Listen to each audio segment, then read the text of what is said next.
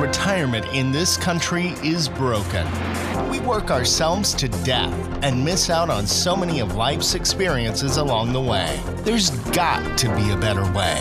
David Adams is a certified financial planner and CPA and founder of David Adams Wealth Group, an independent firm that offers securities through Raymond James Financial Services, and is here to help you learn how to retire while you work and develop a different way of thinking when it comes to managing your money.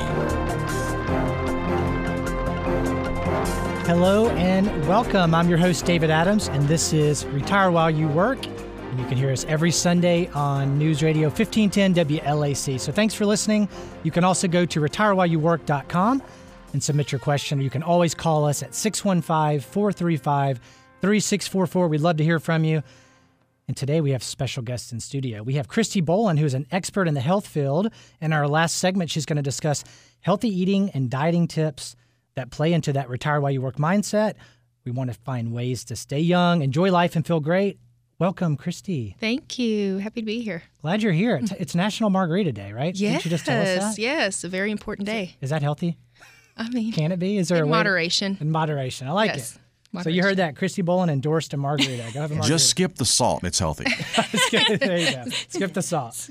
Well, perfect. We're glad to have you here. Uh, we'll be talking with Christy about um, dieting tips and healthy eating in the last segment. And then we also have Siobhan Farler, who is our COO and partner at David Adams Wealth Group, to read your questions this week. Hello, Siobhan. Hello, David and Christy. It's glad I'm glad to be back. We're glad you're here.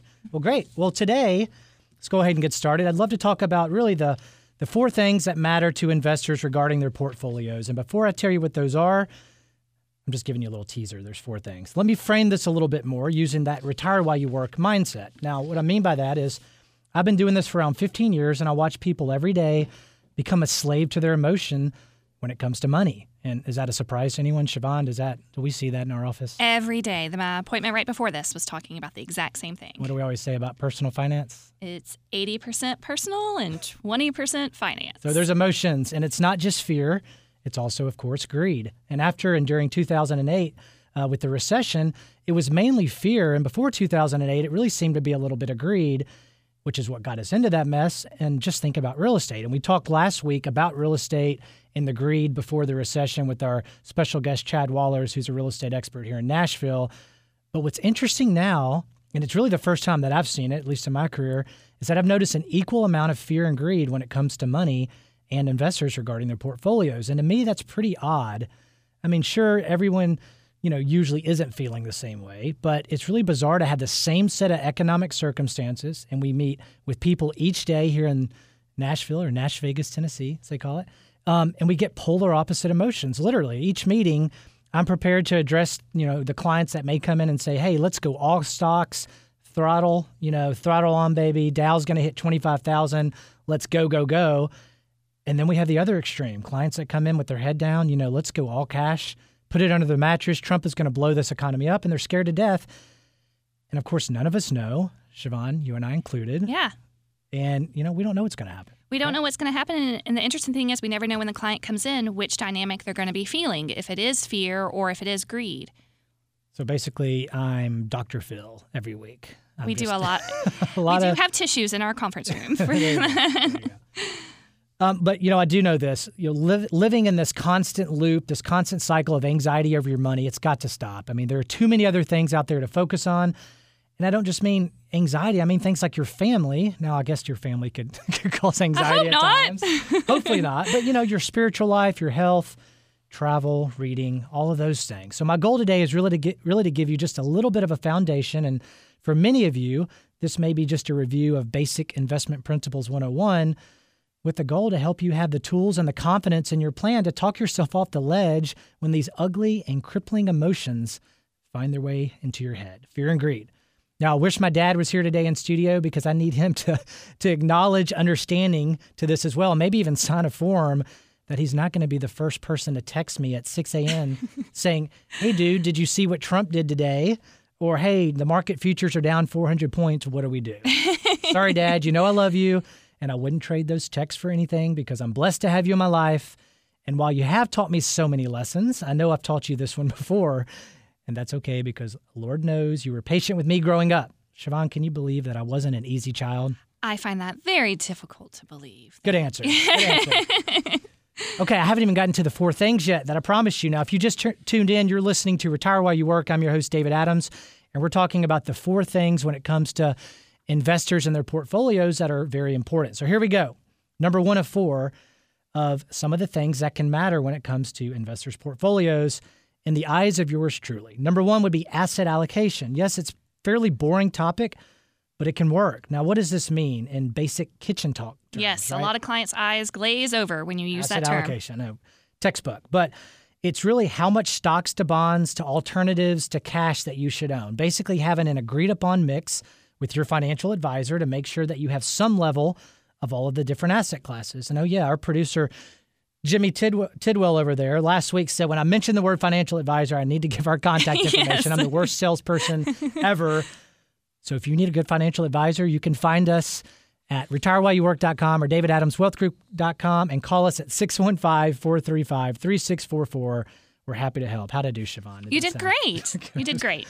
All right, so back to asset allocation. So, based on your risk tolerance, it really should be for each bucket of money. So, decide how much of each asset class you would like. So, here's an example. So, if a client came into our office and said, Okay, this money I may use in three or four years to build a house, but I probably won't use it for 10 years. Maybe, you know, Siobhan and I would, you know, look at that client and decide we'd choose a level five or six out of, you know, out of a one through 10 risk scale. So level five or five or six to straddle the fence. And what I mean by that, that is maybe having 50% stocks, 40% in bonds, and then let's say another 10% or so in other or what we call alternatives. Ooh, what are alternatives? Good question real quickly when someone says alternatives, that usually means all the little asset classes that, that don't fit into that pretty little box known as stocks or bonds. So basically, think real estate, commodities, gold, hedge funds, which are a bad word in financial planning, in my opinion, but those are all those other sections. Now, okay, for number two of the four things that can matter for investor portfolios, one being asset allocation, and two is drumroll diversification. Again, a boring topic, but very important. This basically means spreading between U.S. and international stocks, large, small, mid cap companies, and then with fixed income, you have your government bonds, high yield bonds, corporate bonds, etc. Very important. Now, we're going to go to a break. When we come back, we'll continue with the top four things that investors need to think about when it comes to managing their portfolio. So you won't want to miss that. And then after that, we'll go ahead and take some of your questions throughout the week. This is Retire While You Work. I'm your host, David Adams, on News Radio 1510 WLAC. Back in a few.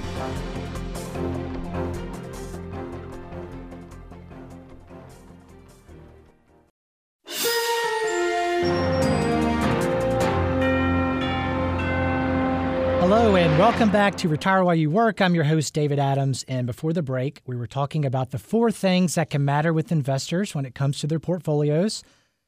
And we started with we number one was asset allocation, and we started talking about number two, which is diversification. And basically, diversification is making sure that you have a good mix between things like U.S. and international stocks, and including large, small, and mid cap companies. On the bond side, you want to make sure you have a healthy mix between government bonds, high yield bonds, corporate bonds, really just mixing up all the different asset classes, but specifically the holdings in each inside each asset class. So diversification basically means you can drill down even further to make sure that you own, let's say, 100 US stocks instead of just one stock. It's what they refer to as not having all of your eggs in one basket, a very common phrase in our business and which I know this sounds a little cheesy, but it's dang true. And you really, I mean, really, this should be in our top things. We probably have five top things if you think about it. Yes. But I've always said this to clients: don't have all your eggs in one basket, but you, but you should have all of your chickens on the same farm. I love that. I use that all the time. Well, good. That's one of my Meaning you don't get your diversification by having multiple advisors. Many people think that you do, but a good financial advisor will diversify you, and you don't want to have, in our opinion, two to five advisors managing your money because the right arm is not talking to the left arm. And many times you end up not diversified as well because one advisor may have the same type of investments as the other advisor. Your, your portfolio is overlapping. And this really can do more harm than good. But this could be an entire segment. So I'm going to digress there, but I feel, feel very strong and passionate about that when people come to our office saying, I want to give, you know, five advisors a million dollars each and say, see who does the best. It I don't think work. we've ever seen that work successfully. Well, we just that's not the kind of business. we- I I just I tell people it's probably not in your best interest long Right, term. right. Now, if you're just tuning in, you're listening to Retire While You Work on News Radio 1510 WLAC, and we were just going through two of the four things that investors need to really consider when investing or managing their portfolios. Number one was asset allocation. We talked about that. Two was diversification, and three is rebalancing. So every so often it's it really means taking your account back to the original mix or even to a new mix based on your risk level or if your goals have changed or per- perhaps your financial advisor um, had a change in the in the market outlook. Now tons of studies would argue that if you know that you should rebalance annually. I've seen some that say you know only every few years others that say monthly and even there's systems that do it daily. In my opinion i know that's a lot of work i know computers do a lot of this but still in my opinion i strongly agree that annually is the right answer um, as it's not too often to really stop a good trend if there's a good trend in the market a year typically gives it a good time to run and it's often, you know, it's enough to make sure that you don't get too out of whack. So, you know, while every day and every month is probably overkill, I think once a year makes sense. So, talk to your financial advisor about that. Here's an example. If you decide with your financial advisor that you want to, let's say, have your Roth IRA 80% stocks, 20% bonds, because, you know, you- you're not going to use it for 20 years. So, it can be a little more uh, aggressive. And I would agree with that logic because the Roth is usually the last bucket of money or one of the last buckets of money that we use for spending. And let's say after a year, the market's run up and, you know, it's run up very big and bonds are down a little, stocks are up, and now you're sitting at 85 15, 85% stocks, 15% bonds. It could be a good idea to rebalance and go back to 80 20 and take some of the gains off the table in case a 2008 is just around the corner. That way you don't find yourself overexposed. So if you plan to be at 80% stock and now you're at 85% stock, it's a good idea to reset that because at some point there will be a bad year in the market. So there you go. Number four is staying in the market. We like to call that time in the market, not timing the market. Big difference. Big difference. So many people think they're, that financial advisors' jobs are to you know time the market, and we explain it's having a good plan and, and your time in the market, staying invested. So think about 2008. Let's say you had gotten out of the market in March of 2009, right at the bottom. I think the Dow was around 6,600 or so. Um, I think Siobhan, that's about when you started. We started working together. Yep, 2009. Ah, turbulent times. Wow. Look at where we've come. The market was down, I think, around 50% from top to bottom. So if your $1 million, for example, fell to $500,000 on paper, and let's say you decided to cash it out out of fear and you put it at the bank to get a measly 2% if you're lucky.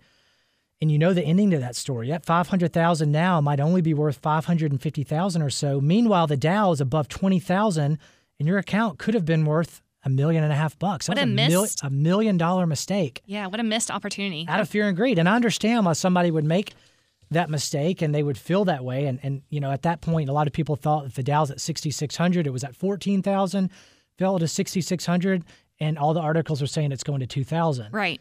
But it's our job to say that's why you have cash. That's why you build a plan so that you don't have to pull the ripcord. Um, big mistakes. And you know, again, what's worse is that those that pulled out of the market at the bottom, they missed the ride up. Now, a lot of times they've been found to to hate the market, and they may forever avoid it at all cost, and further hurt their retirement and their growth needs. And They've been burnt. right, and maybe even a pass pass this experience to their kids and grandkids. And I've seen this with a lot of older clients um, who remember growing up as part of the Great Depression, and often they're scarred from you know from that experience or from their parents' experience in the Great Depression, and they think about money totally different. And how could we blame them, right? They hide money underneath the mattresses. They or- do. They do. The stock market represents, you know, fear. And, you know, all we want at the end of the day is to see our clients and you, the listeners, to do better than this. Everyone thinks it's about choosing the hot sector, and that may work for some, um, for sure. There are people that, you know, have success at that. But over time, I've tried and I've watched it over and over. It most likely doesn't work. So getting these four things right is what gives you the best chance at long term success. And then, yes, returns follow typically. So, diversification, asset allocation, rebalancing, and staying in the market are the basic principles that, yes, they still can work. And if you don't get anything else from me on the show, and I guess that would be very sad, but if this is all you ever get, then please understand this and come see us if we can help. Check your current portfolio to see if it checks all these boxes. All righty, good stuff. So, Siobhan Each week, we like to take questions from our listeners. And remember, you can submit yours at retirewhileyouwork.com or calling us at the office. Any one of my team members would be happy to, to help. 615 435 3644. Siobhan, do we have any questions this week? We do. And this question actually came in after our show last week when we were talking with Chad about real estate. Okay. So the question is I have a ton of real estate, probably around $3 million or so invested in real estate. Good problem to have. Wonderful problem to have. And I have around 200000 in investments, which is also a great problem. Uh, but this particular listener loves real estate and wants to put more in the stock market, but always seems to find better opportunities and greater returns with real estate rental properties, especially in Nashville's booming market. So, why should they seem to be putting more in the stock market, or should they just leave their 200,000? What should they do? Okay. Now, we had a question like this a few shows ago. It was just some different numbers. It's all about the balance sheet and the ratios, and I'll explain that in a second. This is a great question. Now, I always like to see a healthy mix between real estate investments. Now, and that would not, let me say this, that would not count your primary residence. Have you, that is your home. That's not an investment. Sure, you want it to go up over time and pay it off. But you have to have a place to live. Right. You have, have to have a place to live. So counting on your primary residence to be your income source in retirement, I believe, is a mistake. Um, and so you want to have a, a good mix between real estate and then more liquid investments, like your investments in your portfolio. Now, when I say liquid, what I mean by that is you can push a button and sell everything in one day, and you know exactly how much you're going to get based on the stock market closing value that day. So there's no surprises. Now, however, real estate, on the other hand, is often illiquid, meaning that you're not going to or you're not going to be able to sell it in a day. I mean, maybe in Nashville, lately, but you know what I mean. We don't know the price. We have zero guarantees. Whereas with your portfolio, you're only going to get whatever someone's willing to offer. Right, and it may take six months, and you don't want to sell it on a fire sale and, and, and give your house up. So think Right. of this example. What if you decided today that you were going to have an absolute auction on your home? So you you felt like you had to sell it today, so you're going to take the highest bi- bidder, and you told me, you know, David, it's worth five hundred thousand dollars, and that's the fair market value. Uh, that's the fair mar- market value based on the comps. However, if I'm the only one that shows up that day and I only offer you, let's say, $100,000, then guess what? It's only worth a hundred thousand. Your house that day is worth a $100,000. Now That you're going to tell me you're going to tell me to beat it and get lost, but still that's what I mean by illiquid. So I'm not beating up real estate. I love real estate. In fact, many times it can be better than the stock market, but this is very very important when looking at a well-diversified plan. Now, we're going to go to a break and I'll continue uh, have a few more thoughts on that question and we'll take several more questions. You're listening to Retire While You Work. I'm David Adams on News Radio 1510 WLAC. Back in a few minutes.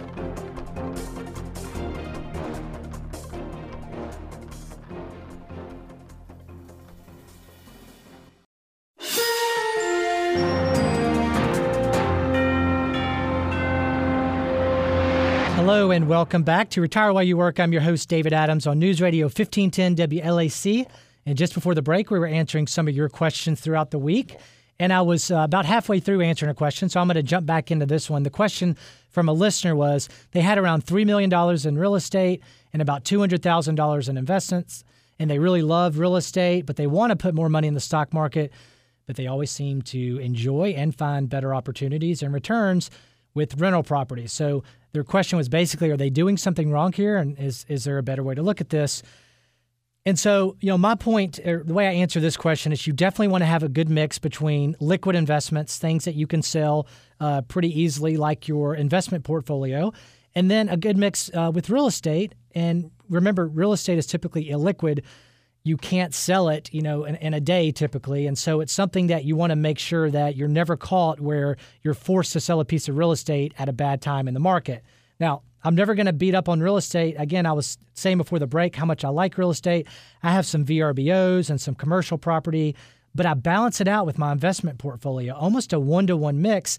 That's my personal philosophy. So, for example, You know what scares me about what she was saying was that the 200,000 versus the 3 million is kind of the the out of balance. Right. Yeah. Right. That exactly. So, um, you know, so here's an example, Siobhan. If I put fifty thousand dollars down on a property, an investment property that's worth three hundred thousand, uh, probably you know sixty thousand. You at least want to put twenty percent down. I'm probably going to also put that same amount into uh, my investments at Raymond James.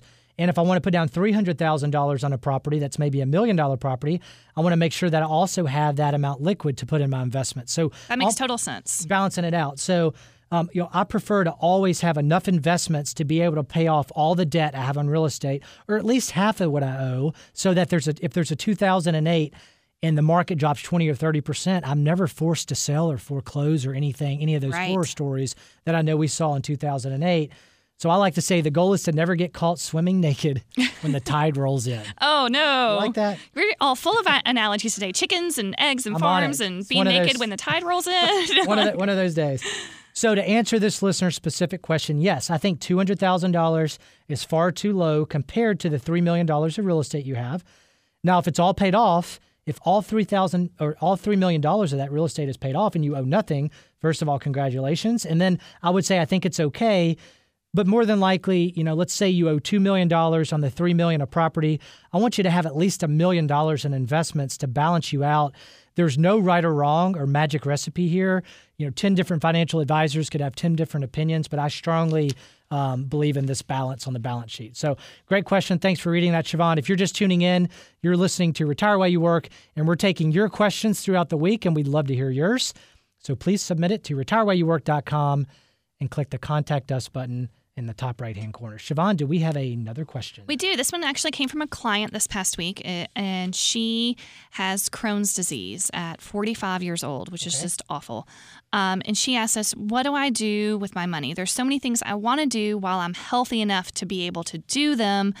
Whereas when I get older with this disease, I'm not going to be able to do the things I want to do. So, how should I balance what I want to do now and Right. money lasting from age 45 until later? Well, that's a that's a, a great question. It's why we do this show, Retire While You Work. I'd say you live, right? Right. You can't take it with you. This is the this is the backbone and the philosophy of the show, and it's really the passion behind behind why we do this show. So I would tell her, you know, you travel, you save some, you maybe you quit your job or you slow down or you change your mindset to again, I'm retired while I work. Take that mindset. So do the things you enjoy, but still be a good steward of money.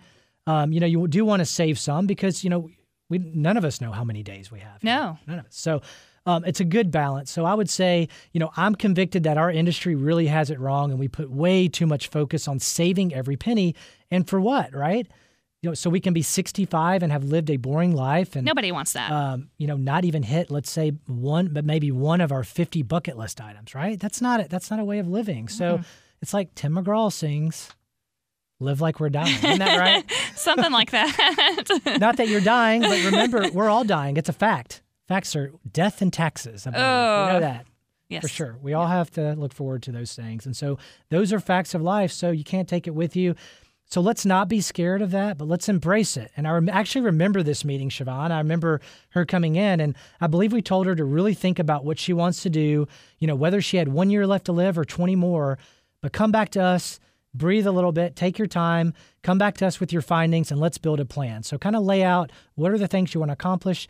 And we explained to her that life is all about trade offs. You know, you could have a million dollars in investments and do nothing from, you know, age 45 to 65, or you could travel and have fun and enjoy life. And maybe you have three, four, five hundred thousand dollars, and that's still okay. That is okay. So, Absolutely. Good question. Thank you for that, Siobhan. If you're just tuning in, we're taking your questions throughout the week. Please send us your question to retirewhileyouwork.com or call us at 615 435 3644. And I have Siobhan from my office reading questions, and we've taken two questions. Do we have a third? We do have a third. Uh, this one was a client that called in, and it's a great question because it hits all different topics that we've already previously kind of discussed a little bit.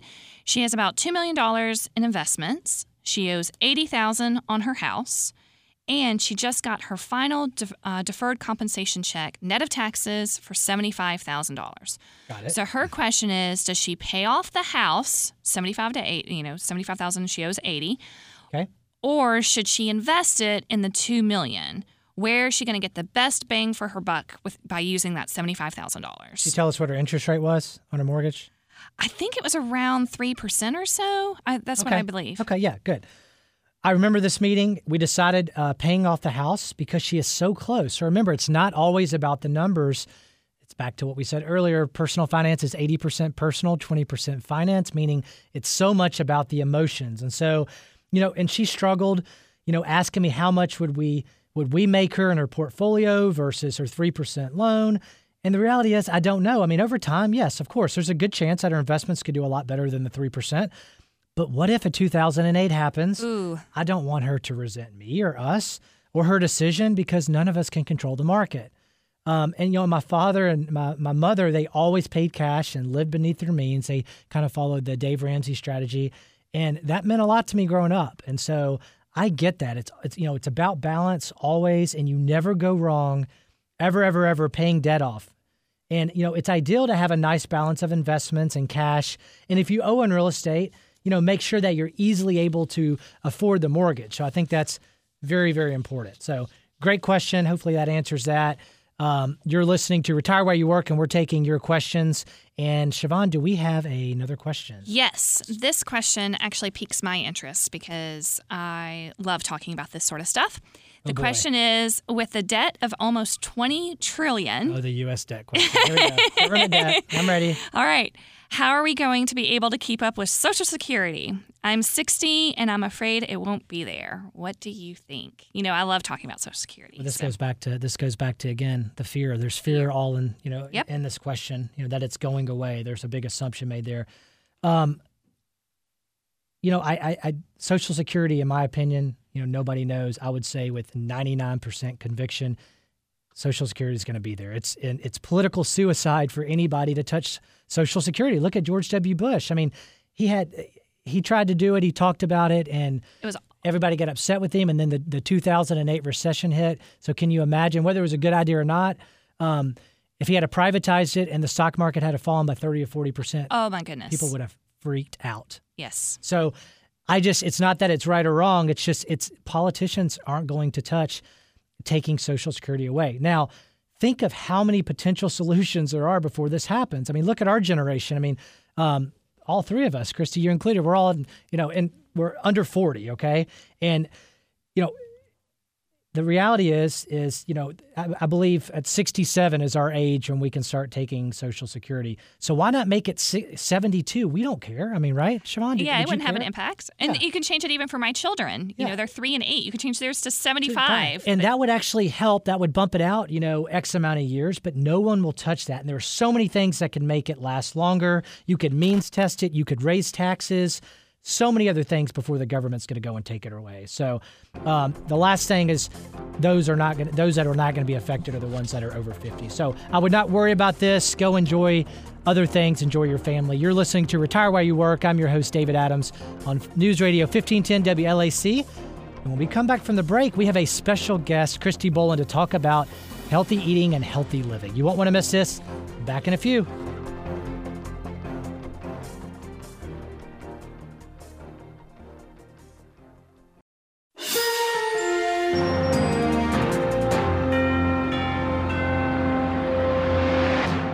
Hello, welcome back to Retire While You Work. Thanks for listening. I'm your host, David Adams, on News Radio 1510 WLAC. And before the break, we were answering a few of our listeners' top questions through the week.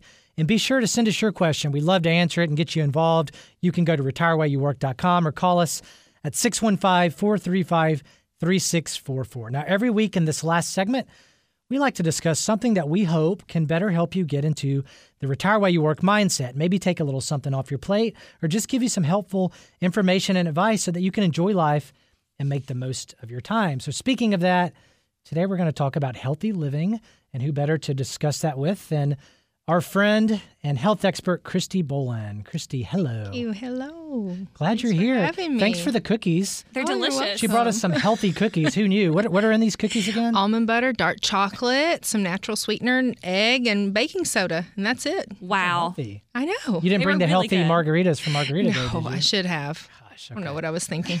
the skinny margaritas. Isn't that what they the call skinny them? There margaritas. go. Yes, yes. Well, Christy, hey, thank you so much for being here. Why don't you start? Tell us and tell our listeners what you do and your philosophy. Right. So I am a registered dietitian nutritionist, Okay. and I'm board certified in sports dietetics as well as adult weight management.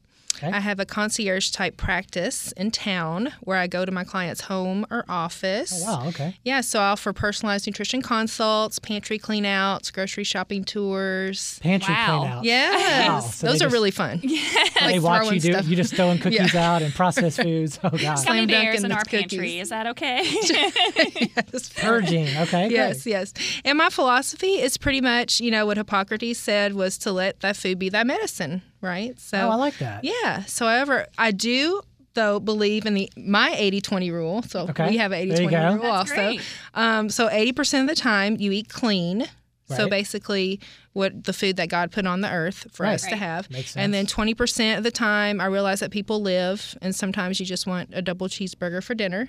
And that's If you're okay listening, too. that's that's not 80% cheeseburger. right, no. 20%. it's the other way 20% cheeseburger. But I like that you said 80 20 because most 80-20. people, what I've found just being on this side of the mic is, you know, you hear, I- I've been to these nutrition classes and you get Mm-hmm. all excited, like, okay, I'm going to eat perfect. And the reality is you get overwhelmed, Mm-hmm. people get busy. But that 80 20 allows people to say, hey, my friends are going out for pizza tonight. It's okay. Right. But maybe tomorrow I'm going to have a salad. Right. And a lot I know a lot of people that are 90-10, but that's uh, no. I do 80-20. 80 20. I think 20 well, if the health expert does 80 20, then I think that's Yeah, pretty. sorry, I can good. do that. good. yes. Let's focus on the 20. Just kidding. So speaking of the 80, no, no, tell us what is wrong with the average American diet? I know there's a lot wrong, like Mm. Right. you know, from an expert. Tell us. I think um, convenience is a big thing for Americans, right? So 'Cause we're so that, busy? right? So that leads to over consuming the overly processed and refined foods. So those foods typically contain refined flour, sugars, chemicals, and additives that are really hard, hard to pronounce. So that's not a good sign. Um, Can't say those- it, you shouldn't eat it. Exactly. Okay. So um, those ingredients are also extremely inflammatory. So that means that can lead to inflammation, which inflammation causes all disease. So tell me. So that's interesting. I was just at this kind of little retreat this weekend. It was a wellness Mm-hmm. retreat. So this is. I'm glad we're having you today. And one of the courses was um, the anti-inflammatory kitchen.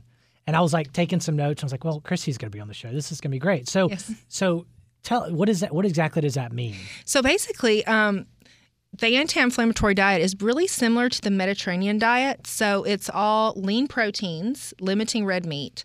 Um, So chicken and fish. uh-huh, chicken, fish, even pork tenderloin, Gotcha. uh, and lean meat's fine on occasion. Sure. But um, healthy fats, olive oil, nuts and seeds, Gotcha. beans. My mom is on the. Mediterranean diet. Yeah, it's great. Um, olive oil being good. Those olive oil being- being great. Okay, great. Yeah, grains. So quinoa, brown rice. You know, Not Cris- oatmeal. not not Crisco. Not Crisco. not Crisco. No.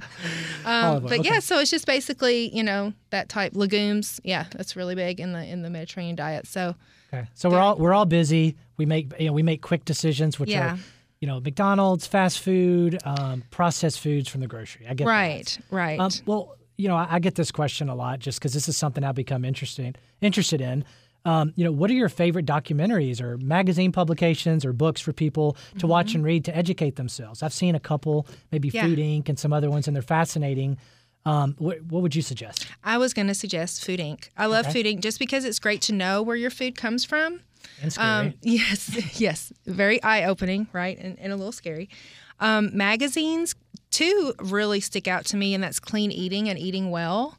Um, they're great just because they have a lot of great recipes, and even Clean Eating has a really good um, meal plan laid out in every issue, which is really helpful. at Different calorie levels, which is nice, and um, but also they have a lot of great educational material too. okay, good. Um, books. Yeah. I love Michael Pollan and his book Food Rules, which is basically a list of just simple rules to help you make healthier choices. Great. So one of them is about you know if you can't pronounce it, don't. Don't eat Have it. you read the book? I read a book recently called Eat to Live. Yes, Is that is that?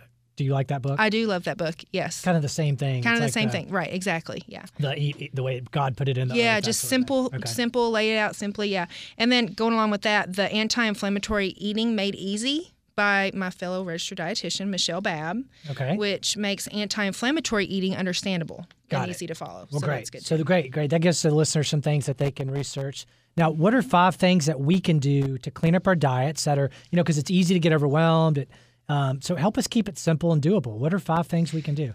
Yeah, I think first of all, it's good to get rid of soda if you drink it, regular or diet. Yep.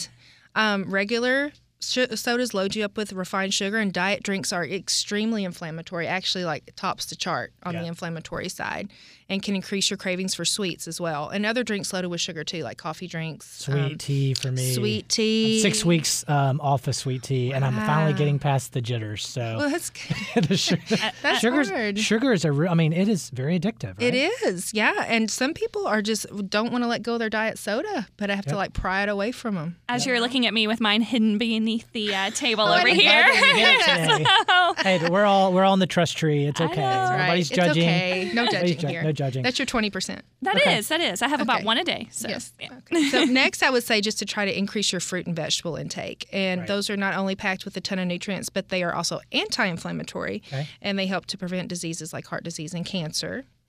Um, third, try to limit packaged food as much as you can.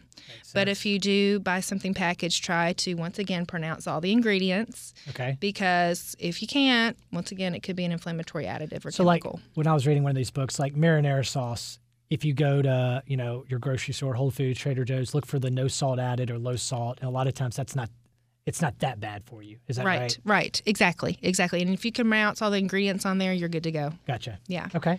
Um, fourth, I see this a lot. People don't do this. I think eating consistently every three to four hours. This just prevents overeating later in the day. So when people yeah. want a nighttime binge, this can help prevent that. And it also keeps your metabolism burning the way that it should, and your blood sugar stable Just as what's well. hard with our, you talked about convenience and how busy most Yeah. Americans are. It's easy to wake up, have a banana at six o'clock, and then you're eating, you know, you're, it's seven o'clock at night and you're sitting down to eat, and then you're just ravenous. Exactly, exactly. So that's the big thing too. I, what I tell my clients are just easy things that you can pack with you, like Gotcha. some almonds or bar Yeah. or something. Yeah. Great. Um, and finally, I think a big one, which is hard to do, is to try to greatly reduce or eliminate, if you can, processed white flour. Okay. Oh, that is processed tough. grains. Yeah. Yeah. So processed flour and grains can impact your blood sugar, insulin levels, and once again, my inflammation talk, inf- and increased inflammation, which can lead to other issues down the road. Also, they've been linked to a lot of fat accumulation around the middle. Makes too. sense. Well, speaking of mm-hmm. processed foods and gluten and sugar, it seems like it seems like what we've really found out is that these are the issues with health. It's not fat, it's not carbs. What we were, you know, I was back in college, a diet. I remember working out all the time, and my diet was a diet coke, baked lays, and a Subway sandwich. The Subway diet. Subway. But but it, no, but um, that's but nobody was talking about But, yeah. gluten or the refined sugar as much. It was you know how many calories and all that. So is that kind of Mm-hmm. what we've found out? Right. So basically, the inflammatory foods that we've been talking about, right? Those are the things that we need to stay away from. And inflammation in the body can manifest itself in many different ways in certain people. So some people get joint pain when they eat inflammatory foods. Some people might get an upset stomach or bloated stomach.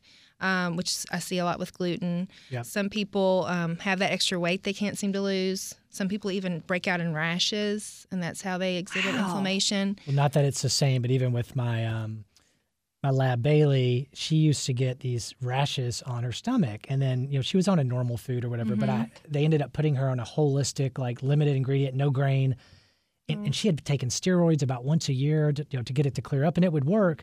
Here we are, did that for three months. She never had it again. Oh. so there's proof right there. Yeah.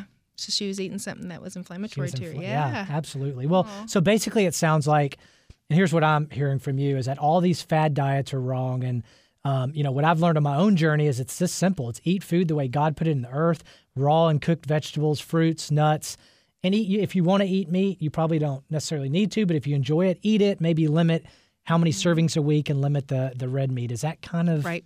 Is that what you would advise Yeah, us? definitely. And you know, when people throw out the word diet, I don't even like the word diet, honestly. Right. Um, it's just a healthy lifestyle change. So you just want to. It's a way of life.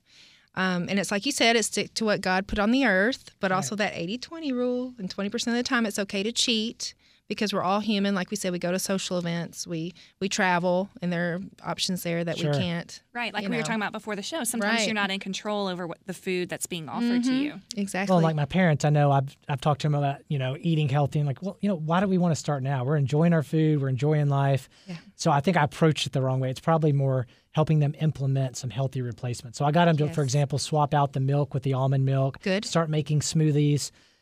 Putting a little bit of spinach and kale. At first, it was probably mostly all fruit. Now it's you know so just those small things, and that's not overwhelming. I mean, I saw it with my parents, and I'm sure you see it with clients. Mm, oh yeah, I always say baby steps. You know, if a client comes in and, and I get that look like they are just really overwhelmed, I'm like, okay, we're just going to take baby steps. It's okay. We'll do three baby steps this time, three baby steps next time, and yeah, Because I've left these saying, I'm not going to drink soda. I'm not going to do this. I'm not going to eat sugar. I'm going to do all these things. And it lasts two or three weeks. Right. But when I've done the two degree rule, change one thing, do it for a few months, it's a lot easier. yes, yes.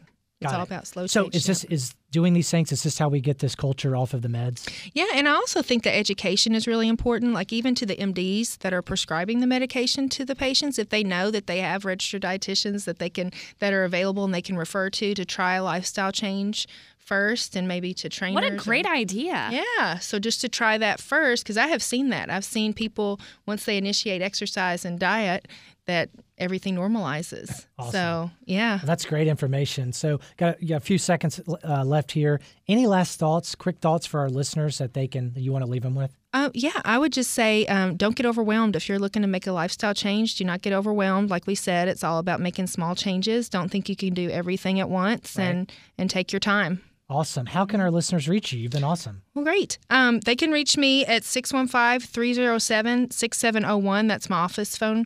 Or they can reach me at Christi, C H R I S T I, at beprime.co. Awesome. Christi, you've been awesome. We're going to have you back. I have so many more questions for you. Great. And thank you for tuning in with us today. As always, you've been listening to Retire While You Work on News Radio 1510 WLAC.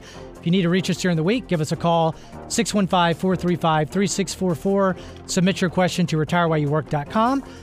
Or heck, come by and see our team at the office in the historic 12 South neighborhood. We'd love to see you. I'm David Adams. And remember that life is short and there are many, many more important things to worry about than money. We certainly hope that this show helps. Thank you so much. Talk to you next week.